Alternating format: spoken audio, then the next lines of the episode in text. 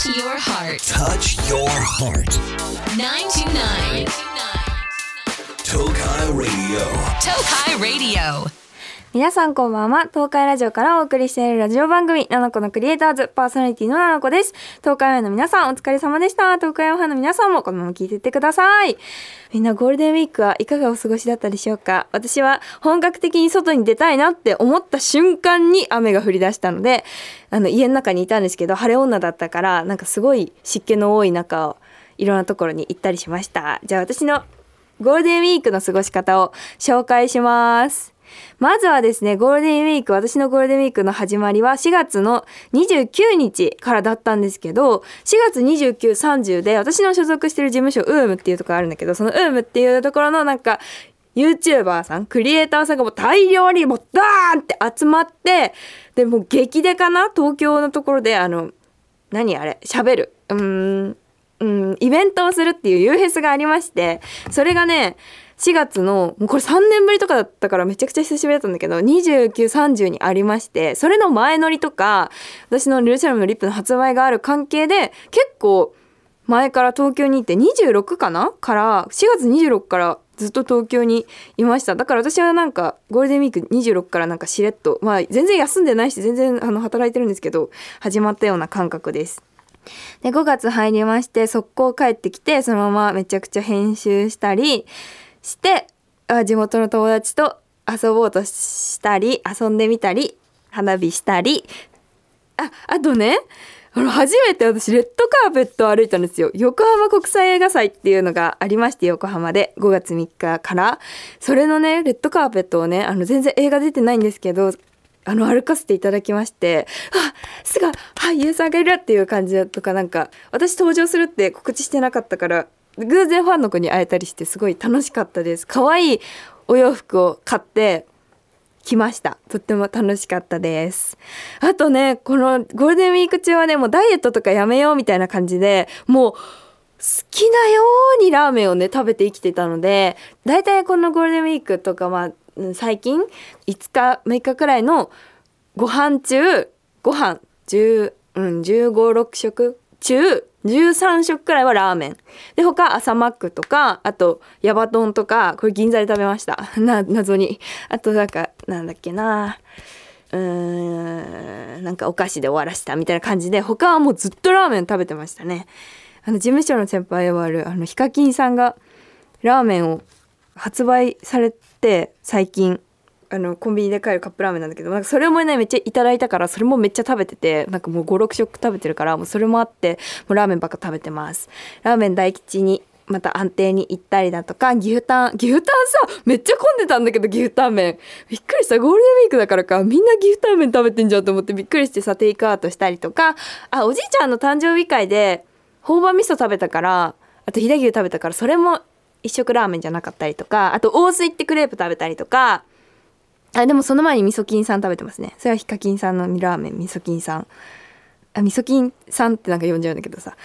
食べたりとか、あとあ岐阜の金華山にも登ったりして、これはもうよく登ってるんですけど、今回はロープウェイで登ってちょっと課金したりして、リス村でてっぺん頂上にねリスがたくさんいるの、そのリス村に行ったりしていました。リス村に行ったのがね、ほんと幼稚園とかね小学校以来で、昔おばあちゃんにすごい連れてきてもらってて、それ以来だったから、このハムスターとかこういう小動物を飼ってから来るのが初めてだったので、めちゃくちゃ楽しかったし、なんかわこのリス不機嫌だなとか、そうハムスターと似てるからさ、わこのリスなんかご機嫌だなとか、あこいつ結構警戒してるとか、小動物も結構顔違うんですよみんな。わかんないじゃん。私は今ハムスター飼ってるからわかるんだけど、うわ口角上がってるとかもあって、すごい面白くてリスと触れ合ってきました。すごい楽しかった。リス村おすすめです。ロープウェイがえっとね岐阜公園から出てて、岐阜公園から頂上まで金華山の頂上岐阜城のある金華山の頂上まで往復でせんえんくらいで、でリス村がよんひゃくえんなんだけど、ロープウェイ乗った人だとひゃくえん割引してくれるのね。だからさんびゃくえんでリス村入るんですけど、マジあそこは一生入れる。別にめっちゃ広いっていうわけじゃなくて、まあ、ワンエルディーケー くらいの家かなみたいな、結構大きい家かな、リビングかなみたいな感じの、なんかそれくらいのサイズ感なんですけど、もうめちゃくちゃ楽しいです。子供もいっぱいいるし、大人でも楽しいし、カップルもいるし、あのそんな仲良く幸せな気持ちで過ごせる場所なので、ぜひ皆さん来てみてください。めっちゃおすすめ、楽しいよ。景色めっちゃ良かったです。あ、ちょっと雨降りそうだったけどって感じかな。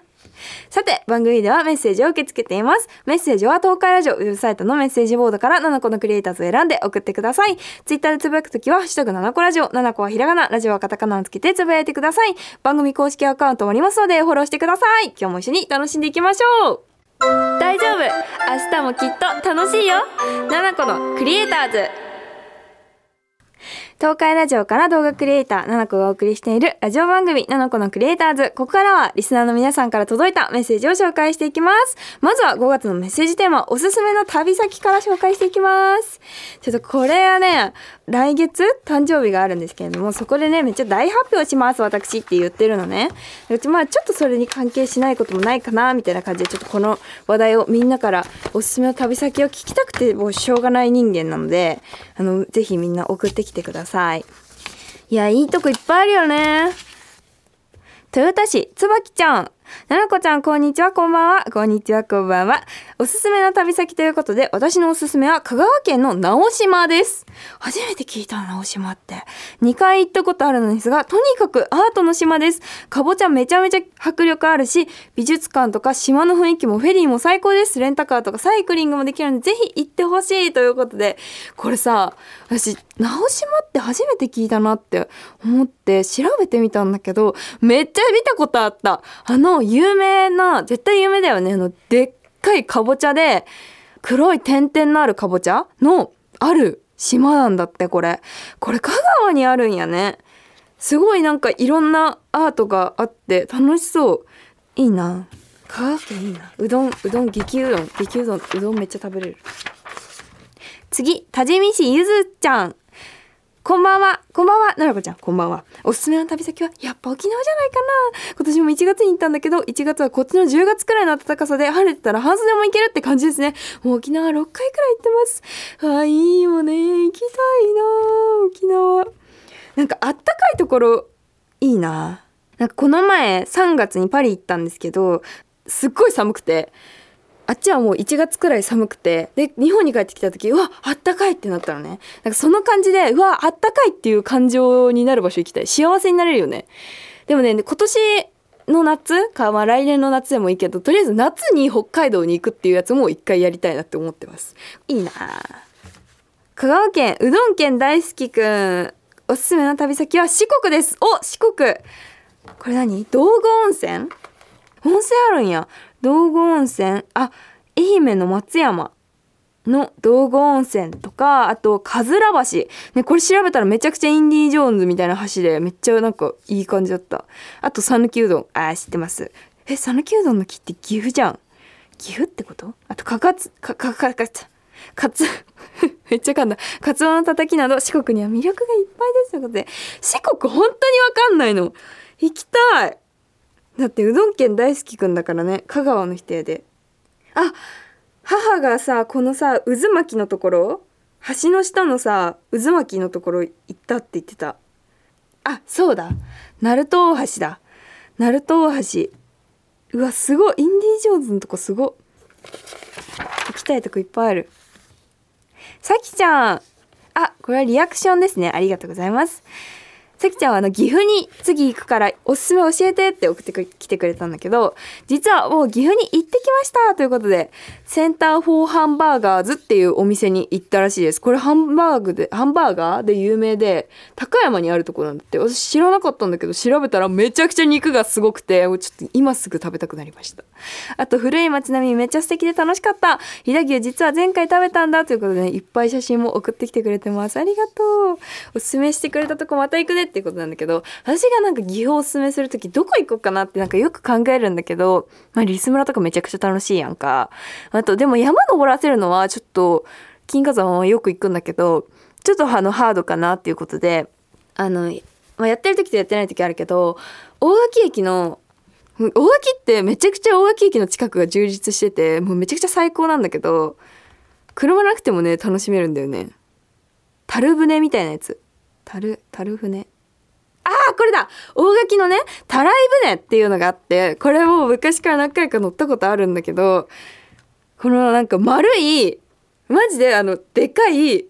おひつみたいな、ご飯入れるおひつみたいなやつに人間が乗って、おいしょおいしょってなんか川を下ってってくれるやつがあって、それめっちゃ楽しいんだよね。なんかそんなあのハードじゃないんだけど、すごいなんかのんびりしてて、おじさんが頑張ってよいしょよいしょってしてくれる感じで、もう桜の時期とかめちゃくちゃいいし、もう雰囲気めちゃくちゃいいの。もう水水の水めっちゃもう水めっちゃ綺麗だから、大垣そ, そこもねおすすめだし、あと岐阜駅から、岐阜市なんだけど、岐阜駅からバスで行けるな。岐阜駅からバスで行ったところにある、岐阜市役所の隣にあるみんなの森メディアコスモスっていうところがあって、これめちゃくちゃ有名な建築士さんが建てた、あのみんなが言うメディコスっていうあのめちゃくちゃ綺麗な本本図書館があるんだけど、もうここめちゃくちゃいい。スタバもあるし、なんか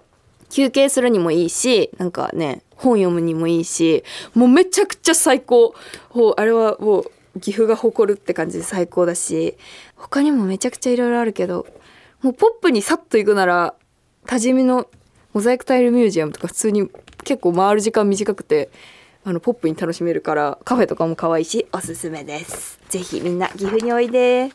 次、静岡県あーやちゃん。ななこちゃんこんにちは。こんばんは。こんにちは。大学にねん生になって飲食系で新しいバイトを始めたんですが、お客さんが上品で大人っぽい方が多くて、気品がある大人ってめちゃくちゃ素敵だなって思い始めました。ななこちゃんも動画で見ていると、ふとした仕草とか歩き方とかが可愛いだけじゃなくて上品で綺麗なので、どんなことに気をつけてるのかも教えてほしいです。嬉しい。上品な大人になりたいということで、仕草ね、えー、仕草って難しくない？私もね結構仕草気をつけてるんですけど、そうあるよね。なんか静止が可愛いけど動画可愛くないなって自分のこと思ったり、逆に動画可愛いけど写真可愛くないなっていう時ってなんか自分あるじゃん。なんか自分が意外とどう見られてるかって分かんなかったりするから、私はやっぱり動画を通して自分を自分でそれを編集してるから、なんか仕草とか気をつけるようになったりとか。でも今のねやばい仕草がね、私も髪の毛めちゃくちゃ触るから、これをちょっと直したいとは思っているんですけど、そうだね、なんかちょっとした動作を、なんか私は結構激しいんだけど、もうゆっくりしたりとか丁寧にしたりとか、片手で持てるところを両手で持つとかだと結構上品に見えたりするし、もう手揃える足揃えるとか言いながら、私は今あの片足ちょっと靴靴ちょっと脱いでるんですけど、そういうことしないでもうちゃんとお上品にフラフラしないでピチッとしてるのとか、とりあえず猫背直すだけでも全体的に綺麗に見えるから、猫背直すのはねめちゃくちゃおすすめです。私でもちょっと若干巻き型だから、しっかり肩伸ばして、猫背直すだけでもさ、あの肩のモリッとした筋肉直って、首長く見えて顔ちっちゃくなったりするので、そっからでもぜひやってみてください。岡崎市れいかちゃん。ななこちゃんこんにちは。こんにちは。突然ですが、私ごがつじゅうしちにちに卒アル写真を控えてるんです。間に合いますね。最近は毎日髪型とかメイクとか表情とかどうしようってすごい悩んじゃってます。本当に盛りたいから毎日顔のマッサージしたりおかわりを控えたりしてます。かわいい。おかわり控えるってかわいい言葉。そしてめちゃくちゃ癖っ気なのでリファのコードレスアイロンを買おうかずっと迷ってます。 お, おすすめですよ。そこで卒アル写真で気をつけた方がいいこととか表情、髪型、メイク、盛り方、いろいろ教えてくれると嬉しいです。ということで、いいですね、間に合いました。そう、本当に緊急だったらあの普通にこう ディーエム 送ってもらうよりもラジオの方が答える確率高いし、あの詳しく答えれるから、あのおすすめです、ラジオって媒体。うーん、表情、なんか昔小学校の時かなんかに本で読んで、そっから気をつけてるのが、カメラのレンズの中に何かワクワクするものだったりとか、仲いい友達の顔を思い浮かべたりとか、好きな人って書いてあったけど、別になんかそれはちょっとよくわかんない、なんかあんまり私はそれで笑えないなって思ったんだけど、友達とかなんか仲いい人とか、あの可愛いもの、ハムスターとか、あの自分の飼ってるペットのこととかをこのレンズの中に思い浮かべるんだって。でそのレンズの中に思い浮かべて、それを見てるようにな表情をすると自然な表情筋の緩み方するよっていうのを見て、結構私はそれを気をつけるようにしてる。なんかね、ワクワクするようなイメージ、レンズを見てワクワクするワクワクする気持ちを表情で出すっていう感じにするといいです。で、なんかね、変に口角を上げようとしたりするとミスるから、感覚的に口角は いちに ミリ上げる程度で、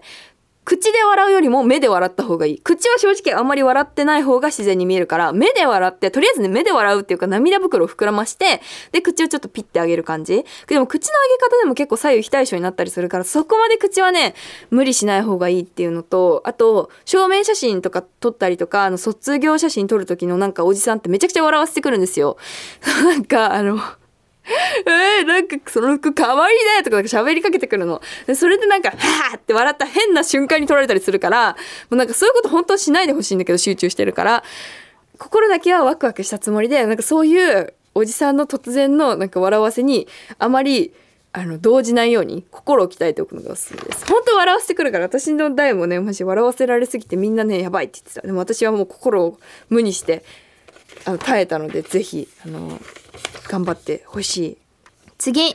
庭郡濃尾平野の猫ちゃん、あ、同い年だ。ななこちゃん、こんにちは。こんにちは。人生で初めてラジオにお便りというものを送ります。ありがとう。ななこちゃんと同い年の社会人さんねんめ、愛義大橋まで車でじゅっぷんの愛知県民です。おー、どこら辺か分かりました。普段動画とかインスタでもコメントしないサイレント勢なのですが、今日はななこちゃんに感謝と感動を伝えたくて初めてお便り書いてます、ということでね、ここにねルルシャルムのねリップを買ってくれた方からのあのメッセージなんですけど、めちゃくちゃね愛を詰め込んでくれてます。ありがとうございます。ちょっと全部はね、あの私はもうこれで目にインプットしたんですけど、ちょっとあの軽く読みますね。ルルシャルムちゃんのリップ発売おめでとうございます。ありがとうございます。そしてありがとうございますって書いてあるありがとうございます。 イーシー 先行の鏡付きさんしょくセットと全色ゲットしました。ありがとう。結論めちゃくちゃ良かったです。嬉しい。死ぬほどイエベアキで、他の人がつけてるとこ見て可愛いって買ったリップも自分に塗るとしっくりこなくてシクシクを繰り返していたのですが、最初ブルベ冬感強いな、単色は浮いちゃうかなって思ってたゼロイチが私の顔でも馴染んで漏れてるってなった時の感動はすごかったです。他の色も最高に感動でした。ゴールデンウィークの彼氏との旅行もルルシャルムちゃんオールスターズを引き連れて出陣しようと思っています。嬉しい。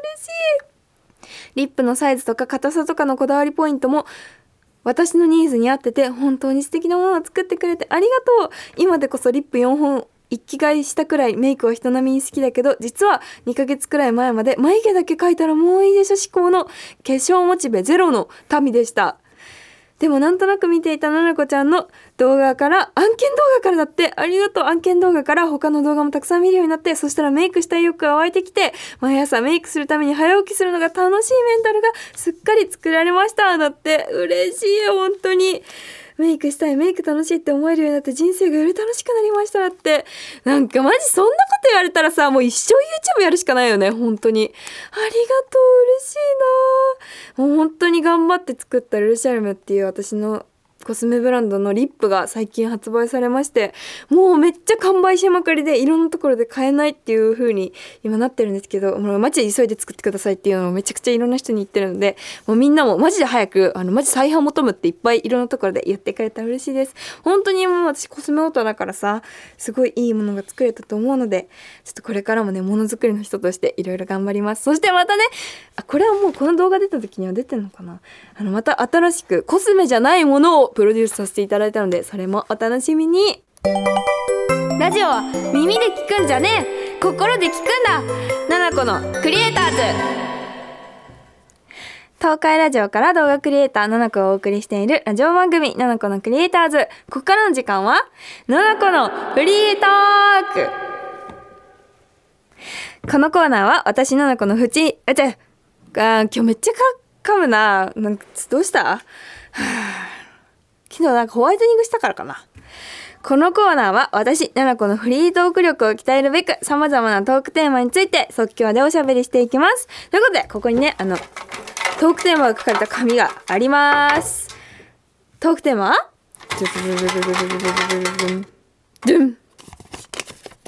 ゥン、大興奮。えーなんかないかなあーどうしようどうしようどうしようどうしよっかなどうしよっかなカメラロールカメラロールちょっとカメラロールを見て、なんかないかな。ああ、これはね、大興奮っていうか、もうマジでちょっとびっくりレベル高いんですけど、ごがつなのに花火やったんですよ。私この前、さっきねオープニングでも話したんですけど、あの大丈夫ですよ、岐阜な岐阜のね、あの花火してもいいところでやりましたから、そこでね花火をやったので、ね、あのわざわざね直前にドンキに電話して、あのすいません、もう花火って置いてますかねみたいな、もう電話してもガチガチよ、もうガチで花火をやったんですけど、